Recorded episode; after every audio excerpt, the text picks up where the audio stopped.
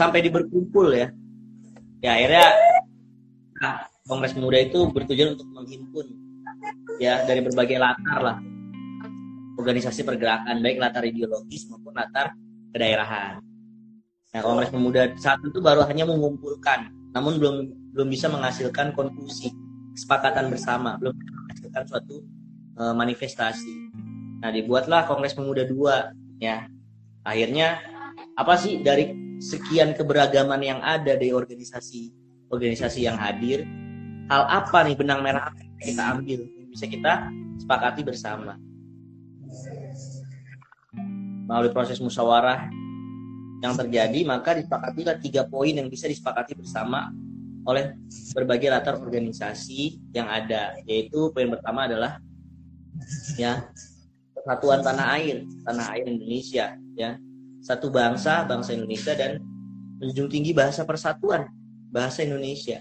Nah maka bisa dikatakan bahwa bangsa Indonesia itu eksis atau lahir itu adalah pada momen Sumpah Pemuda. Karena melalui proses musyawarah kesepakatan bersama representasi dari berbagai uh, background organisasi pergerakan pemuda pada saat itu.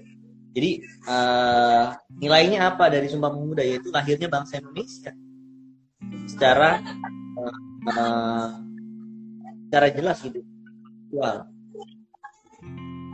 Ya, karena disebutkan dalam poin kedua ya dalam Sumpah Pemuda secara faktual maupun secara tekstual bahwa ibaratnya Sumpah Pemuda itu adalah akte lahirnya bangsa Indonesia. Oke, ini Tunji. Jadi hari ini ada informasi yang terputus nih secara realitas kehidupan bangsa. Contohnya apa? ya kan itu kalau kita lihat bahwasanya 17 Agustus hari ini orang mengenalnya sebagai HUT RI hari ulang tahun kan segitu. Jadi seakan-akan tuh apa ya bangsa Indonesia itu lahir di tanggal 17 Agustus. Nah ini informasi yang terputus. Padahal ini bahwa bangsa Indonesia itu lahir pada saat momen Sumpah Pemuda. Karena mereka menyatakan berbangsa satu bangsa Indonesia. Nah, terus apa? Ia lahir dengan unsur-unsur pembentuknya. Unsur pembentuknya apa kan? Kalau kita urai pakai rumus kimia nah itu ada jongjong ada jong islami ambon jong ambon jong japa jong selebes jong kan seperti itu. Nah selain unsur pembentuk dia mempunyai sifat. Nah, itu tadi sifatnya untuk mengangkat harkat martabat hidup orang Indonesia ataupun bangsa Indonesia sifat ini tidak boleh dihilangkan karena kalau misalkan sifatnya dihilangkan maka dia bukan lagi bangsa Indonesia kan seperti itu. Nah kalau misalkan gula gitu, dia tentu ya sifatnya rasanya manis tapi kalau udah asin bukan gula. Ya kisah lu ya. Kisahnya Benny kayaknya asin ya. Nah makanya sifat ini tidak boleh dihilangkan untuk mengangkat harkat martabat hidup rakyat Indonesia. Nah selain itu senyawanya apa? Ya, senyawanya itulah dalam semua pemuda ini orang-orang ataupun pribumi asli Indonesia yang di mana ia berkumpul dalam Kongres Indonesia pertama dan kedua dan kemudian melahirkan sumpah.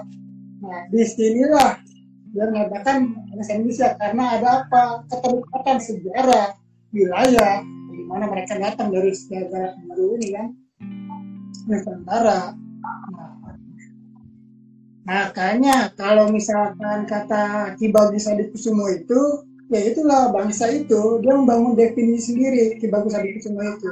Dia sekumpulan dengan orang-orang atau masyarakat yang mendapat petunjuk kan begitu. Namanya petunjuk itu berarti kan ini ya uh, dari Tuhannya untuk bersatu dalam satu wilayah tertentu nah Indonesia dengan ya Indonesia yang diapit oleh dua benua dan dua samudra nah itu yang disebut dengan sebagai bangsa Indonesia sudah jelas bisa semua menyampaikan di dalam rapat BPU PKI. Apakah hari ini bahasa ini kita tidak mengenal definisi kebagusan itu semua. Kalau tidak baca uh, buku ini, misalnya sedang BPU PKI. Nah, seperti itu. Akhirnya apa? Akhirnya ada informasi yang terputus dalam realitas kehidupan bangsa kita hari ini. Sehingga maknanya 17 Agustus sebagai hari ulang tahun kemerdekaan RI Republik Indonesia pada 15 Agustus dari itu baru ada ketika tanggal 18 Agustus kan jadi memang benar seperti apa yang uh, di ini ya jelaskan tadi selain itu gelombang-gelombang rasa persatuan itu sangat tinggi pada waktu ini ya setelah muda. Coba mungkin gambarannya seperti apa nih Bung Lutfi nih? Pada saat Sumpah Pemuda kemudian ia berlanjut sampai melahirkan Pancasila kan seperti itu? Ya. Semenjak uh, Sumpah Pemuda itu uh, berlalu ya 28 Oktober nah pergerakan itu semakin menggeliat pergerakan pemuda itu semakin menggeliat semakin merepotkan pemerintah kolonial hingga pada akhirnya pada tahun 1930-an itu pemerintah Hindia Belanda itu melakukan represi kepada aktivis-aktivis pergerakan termasuk Baro dan Bung yang ditahan ya. Artinya apa? Emang pengaruh Sumpah Pemuda itu sangat besar terhadap eh, apa namanya ya? rotasi ya ataupun deru ombaknya daripada pergerakan kebangsaan Indonesia ya. ya karena itu adalah Sumpah Pemuda menurut saya adalah gelombang pertama ya, dari dari eh, munculnya ya gerakan-gerakan kebangsaan uh, yang melihat itu pasca 1928 penyebabnya itu adalah sumpah pemuda kayak gitu nah, namun pada tahun 32 30 pada tahun 30 itu pemerintah kolonial sangat represif ya. Yeah. ya menangkapi aktivis-aktivis pergerakan kebangsaan gitu. Dan dibungkus dengan masalah uh, krisis ekonomi moneter dunia pada masa saat itu.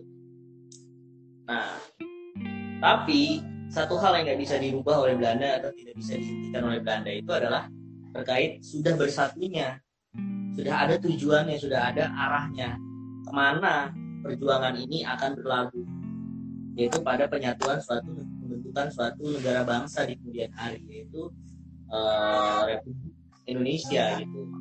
Tan Malaka itu membuat buku Ner Republik Indonesia itu termasuk salah satu yang menjadi buku panduan utama ya bagi para kaum pergerakan pada masa itu untuk uh, membangun mimpi mereka terkait Indonesia uh, merdeka. Gitu.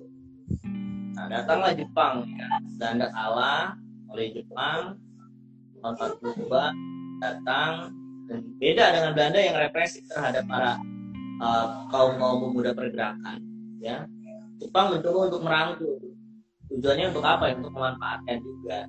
Ya tapi bukan cuma Jepang memanfaatkan para pemuda yang terdidik dan cerdas itu pun juga memanfaatkan Jepang ya, untuk uh, bisa memfasilitasi mereka dalam berkumpul nah yang tadinya Belanda udah bisa misahin para tokoh-tokoh bangsa ya para pendiri bangsa itu bisa pisah dengan dibuang ke mana-mana itu disatukan lagi dikumpulkan lagi oleh Jepang ya di Jakarta nah mereka bertemu lagi dan dia pasti membuat suatu pola pergerakan baru lagi yang sangat luar biasa gitu. Yang pada endingnya itulah yang mereka menuntut Jepang untuk membuatkan ya badan uh, penyelenggara kesiapan kemerdekaan Indonesia atau BPUPKI yang difasilitasi oleh Jepang. Nah dalam BPUPKI itulah memang Jepang menanya ya kan kepada para pendiri bangsa apa uh, dasar daripada Indonesia merdeka? Apa dan itu pertanyaannya. Nah lalu uh, para tokoh bangsa itu berkumpul ya mencari jawaban bersama apa sih dasar daripada Indonesia merdeka ini? Nah, ya. Pidato bergantian masukan dari para tokoh bangsa seperti Yamin, Supomo, Soekarno dan lain sebagainya. Nah dari gagasan-gagasan tentang pertanyaan ketua sidang itu, ya pernyataan dari tiga orang yaitu Yamin, Supomo dan Soekarno lah yang menjadi acuan dalam pembentukan dasar daripada Indonesia Merdeka. Nah itulah digodok, telah muncullah Pancasila dan istilahnya itu yang menjadi dasar daripada Indonesia Merdeka. Itu dasar dari bangsa Indonesia, cita-cita luhur bangsa Indonesia dan sebagainya yang disahkan pada uh, momen piagam Jakarta pada bulan ya 2 Juni 1945.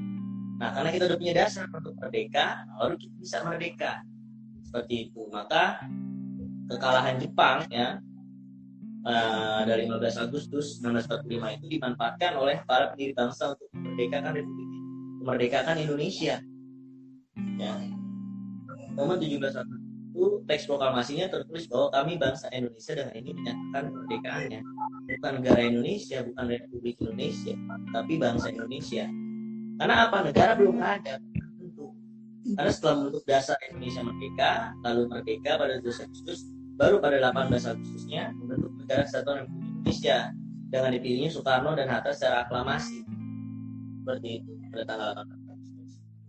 Jadi nilainya dapat diambil apa? Bahwa dari 28 Oktober 1928 ya bangsa Indonesia lahir ya lalu pada eh, uh, 22 Juni 1945 itu lahirlah dasar daripada Indonesia Merdeka yang Pancasila sebagai nilai ya uh, dalam kehidupan berbangsa lalu merdeka lah bangsa Indonesia pada Agustus dan membentuk negara pada 18 Agustus 1945 Mungkin Manji bisa menambahkan.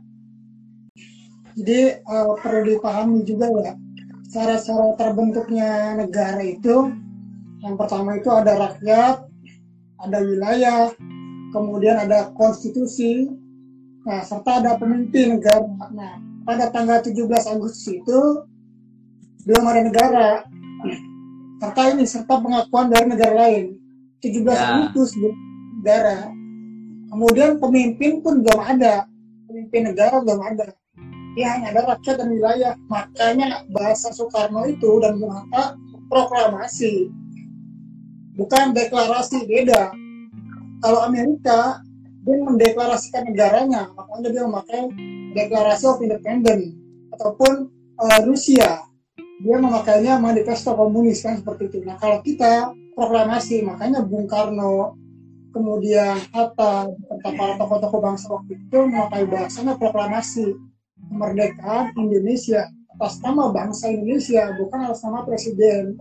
Nah negara baru ada ketika pada tanggal 18 Agustus sehari setelah proklamasi kemerdekaan. Pada tanggal 18 Agustus kita apa? Nah, dicapainya 1945 nah itu sebagai konstitusi kan? Negara kesatuan Republik Indonesia. Nah mungkin perlu dipahami juga uh, kenapa kita disebut sebagai negara kesatuan ini kalau kita kaji itu kan artinya keadaan itu kesatuan itu uh, kalimat sifat ya memang kita sejarah kita menyatakan bahwasanya memang kita ya disatukan oleh wilayah-wilayah makanya batas-batas laut, air gitu kan. Pulau-pulau yang banyak di Indonesia itu bukanlah pemisah, tapi ya seperti uh, sebuah jahitan yang menghubungkan satu sama lainnya. Seperti itu. Hanya kita sebut sebagai negara kesatuan. Kalau kita berbicara negara, negara kesatuan, berarti apa? Ialah negara kebangsaan. Nah, seperti itu. Karena orang dari berbagai wilayah yang menyatukan dirinya atau hadir dalam Kongres Tumpah Pemuda. Makanya sejarah itu saling keterikatan, bukan bagian dari yang terpisah-pisahkan. Seperti itu. Itulah yang disebut sebagai lintasan sejarah. Nah, di sinilah seperti yang saya katakan di awal bahwa sejarah itu bukan hanya sebagai konteks uh, bacaan serta kemudian masa lampau, tapi kita bisa menarik hikmah, menarik hukum, menarik moral. Kira-kira apa makna yang bisa diambil, nilai yang bisa diambil. Bahwa memang perjuangan ini yang dilakukan kalau ini ya, yang misalnya istiqomah lah seperti itu, istiqomah. Makanya antara perjuangan yang satu sebelumnya dengan yang berjalan serta ke depan itu, ia saling beriringan. Nah, sampai melahirkan Pancasila. Pancasila itu ialah falsafah bangsa ataupun dasar negara satu-satunya di dunia tidak ada lagi sejarah ini makanya Pancasila ketika ditawarkan oleh Bung Karno ke PBB dia mengatakan seperti ini Bung Karno. Di antara tuan-tuan dan yang di PBB ini ada yang menolak Pancasila. Tidak ada yang membantah. Kemudian nah itu di sidang PBB inilah Bung Karno sudah pernah menawarkan Pancasila kepada dunia. Jadi kalau misalkan hari ini kita kan abu-abu nih ya makanya uh, banyak orang yang mengatakan Pancasila itu sebagai simbol slogan apa. Ya karena apa? Secara implementasi itu apa ya dapat dikatakan ya tadi ini hanya sebatas dasar negara. Tapi kan kalau kita berbicara uh, membangun sebuah bangsa itu perlu apa? Perlu ilmu teknik manajemen. Nah Pancasila sebagai ilmu seperti apa? Kan tidak ada ukurannya sekarang nih.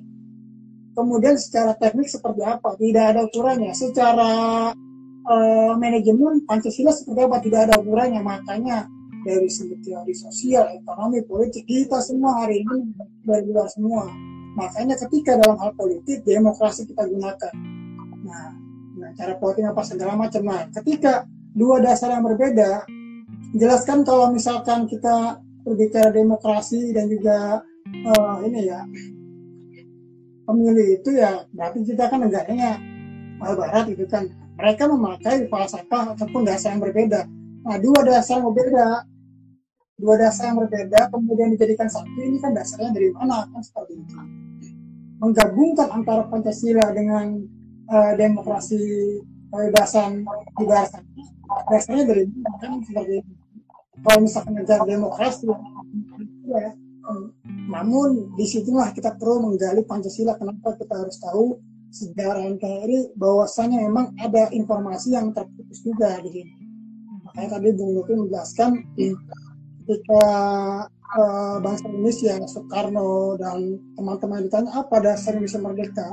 Kemudian dilahirkannya Pancasila pada tanggal 1 Juni 1945 nah ini mengindikasikan bahwasanya memang kita bangsa yang cerdas yang mau dan kreatif. Nah jadi bahasa Bung Karno itu seperti itu apa Pancasila ini dari jiwa-jiwa bangsa sejarah masyarakat kita. Makanya nilai-nilai ketuhanan, nilai-nilai keadilan sosial, gotong royong, musyawarah, emang ini ada dalam kehidupan masyarakat Indonesia. Nah, seperti ini. Nah, kurang lebih seperti itu, Bung Lutfi. Ya, ya Bung. Ya, kurang lebih seperti itu. Ya.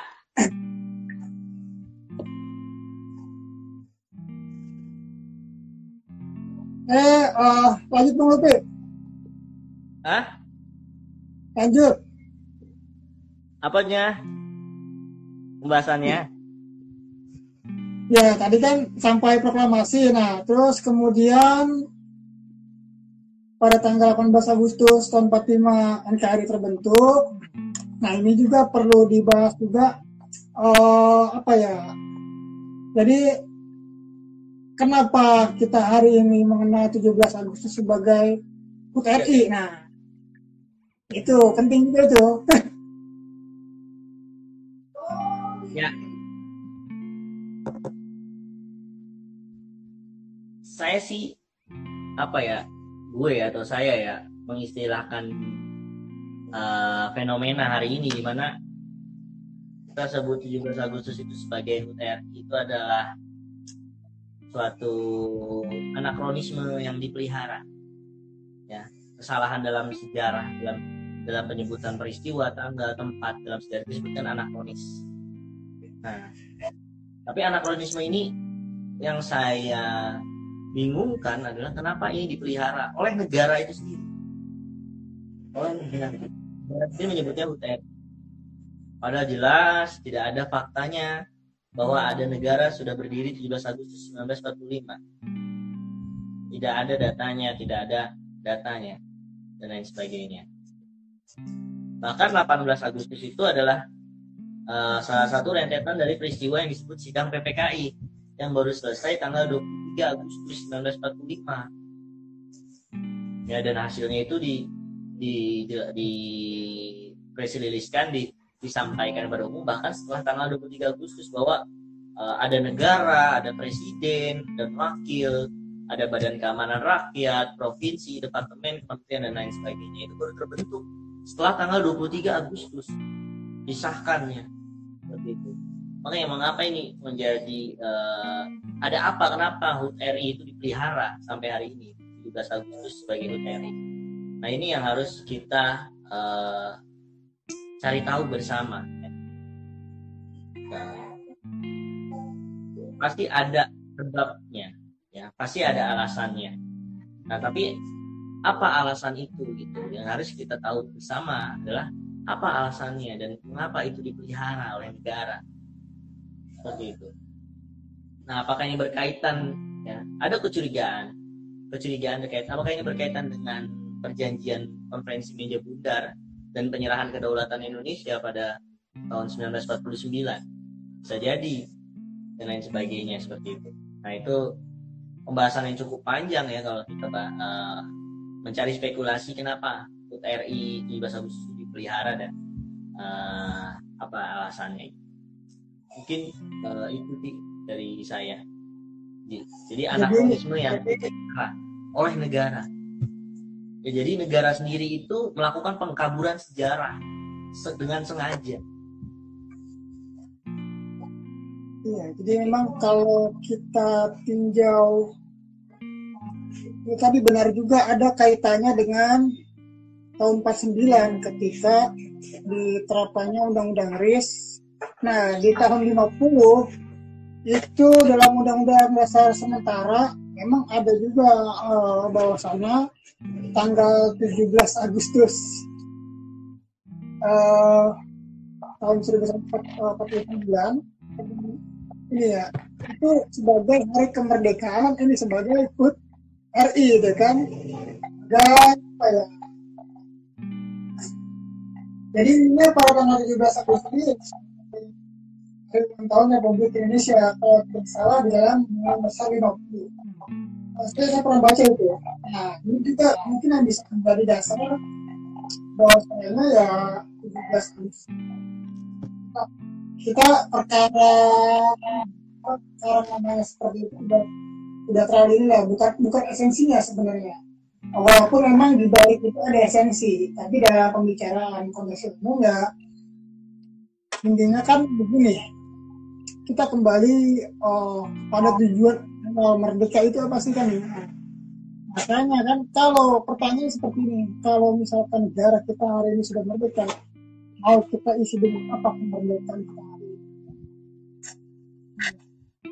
Sebenarnya harus menjadi pertanyaan besar bagi diri kita terutama sebagai misalnya yang di mana kita hari ini kan banyak ditawarkan ditawarkan oleh penelitian baru. Nah, kalau misalkan hari ini kita banyak ditawarkan oleh pemikiran-pemikiran baru dan slogan-slogan baru Nah ini berarti apa indikasinya? Indikasinya berarti apa? Kondisi hari ini memang ada gelombang pemikiran baru atau new web. Nah, jadi apa yang ingin dihasilkan dari gelombang pemikiran baru hari ini itu yang kita pikirkan. Nah, kita tidak mungkin bisa menangkap uh, gelombang pemikiran baru ini uh, secara mentah-mentah saja. Tapi bagaimana kita harus mengolahnya kan? Untuk mengolah menerimanya itu ya tinjauannya kita kenali dulu uh, jati diri kita sebagai bangsa. Apa kan seperti itu. Jangan sampai uh, dari gelombang pemikiran baru yang ada hari ini entah itu revolusi industri 45 guru 45 megatrend gitu kan ya. Uh, paradoks-paradoks seperti ini uh, ini ya justru malah membuat kita dilema ataupun mungkin bahasanya Thomas Witkona itu dilema moral. Dilema moral kan? jadi kita tahu hal yang benar tapi tidak melakukan hal yang benar. Para pejuang kita dalam memerdekakan bangsa ini. Makanya risalah perjalanan itu yang tadi disampaikan itu mereka saling terikatan setelah terorganisir setelah terorganisir kemudian mereka ke organisasi-organisasi besar di setiap daerah dari organisasi besar ini mencerdaskan rakyat. Ketika rakyat sudah banyak yang cerdas mereka semua berkumpul untuk ini kan dalam sebuah pemuda ya kan? Sebagai bangsa yang satu kan?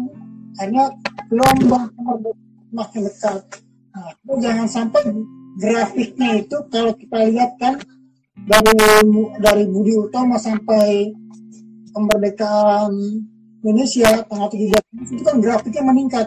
Nah jangan sampai ketika pada tanggal 17 Agustus tahun 45 sampai hari ini kita grafiknya menurun. Kan simpelnya seperti itu aja kan sampai, grafiknya menurun. Nah itu tapi justru grafiknya harus meningkat. Oke mungkin itu saja. Kira-kira uh, penutupnya apa nih Bung Lutfi? Karena memang sudah ini lah. Cukup lah kita nanti kita lanjut lagi. Kalau dihabisin semua nanti ini ya penutupnya.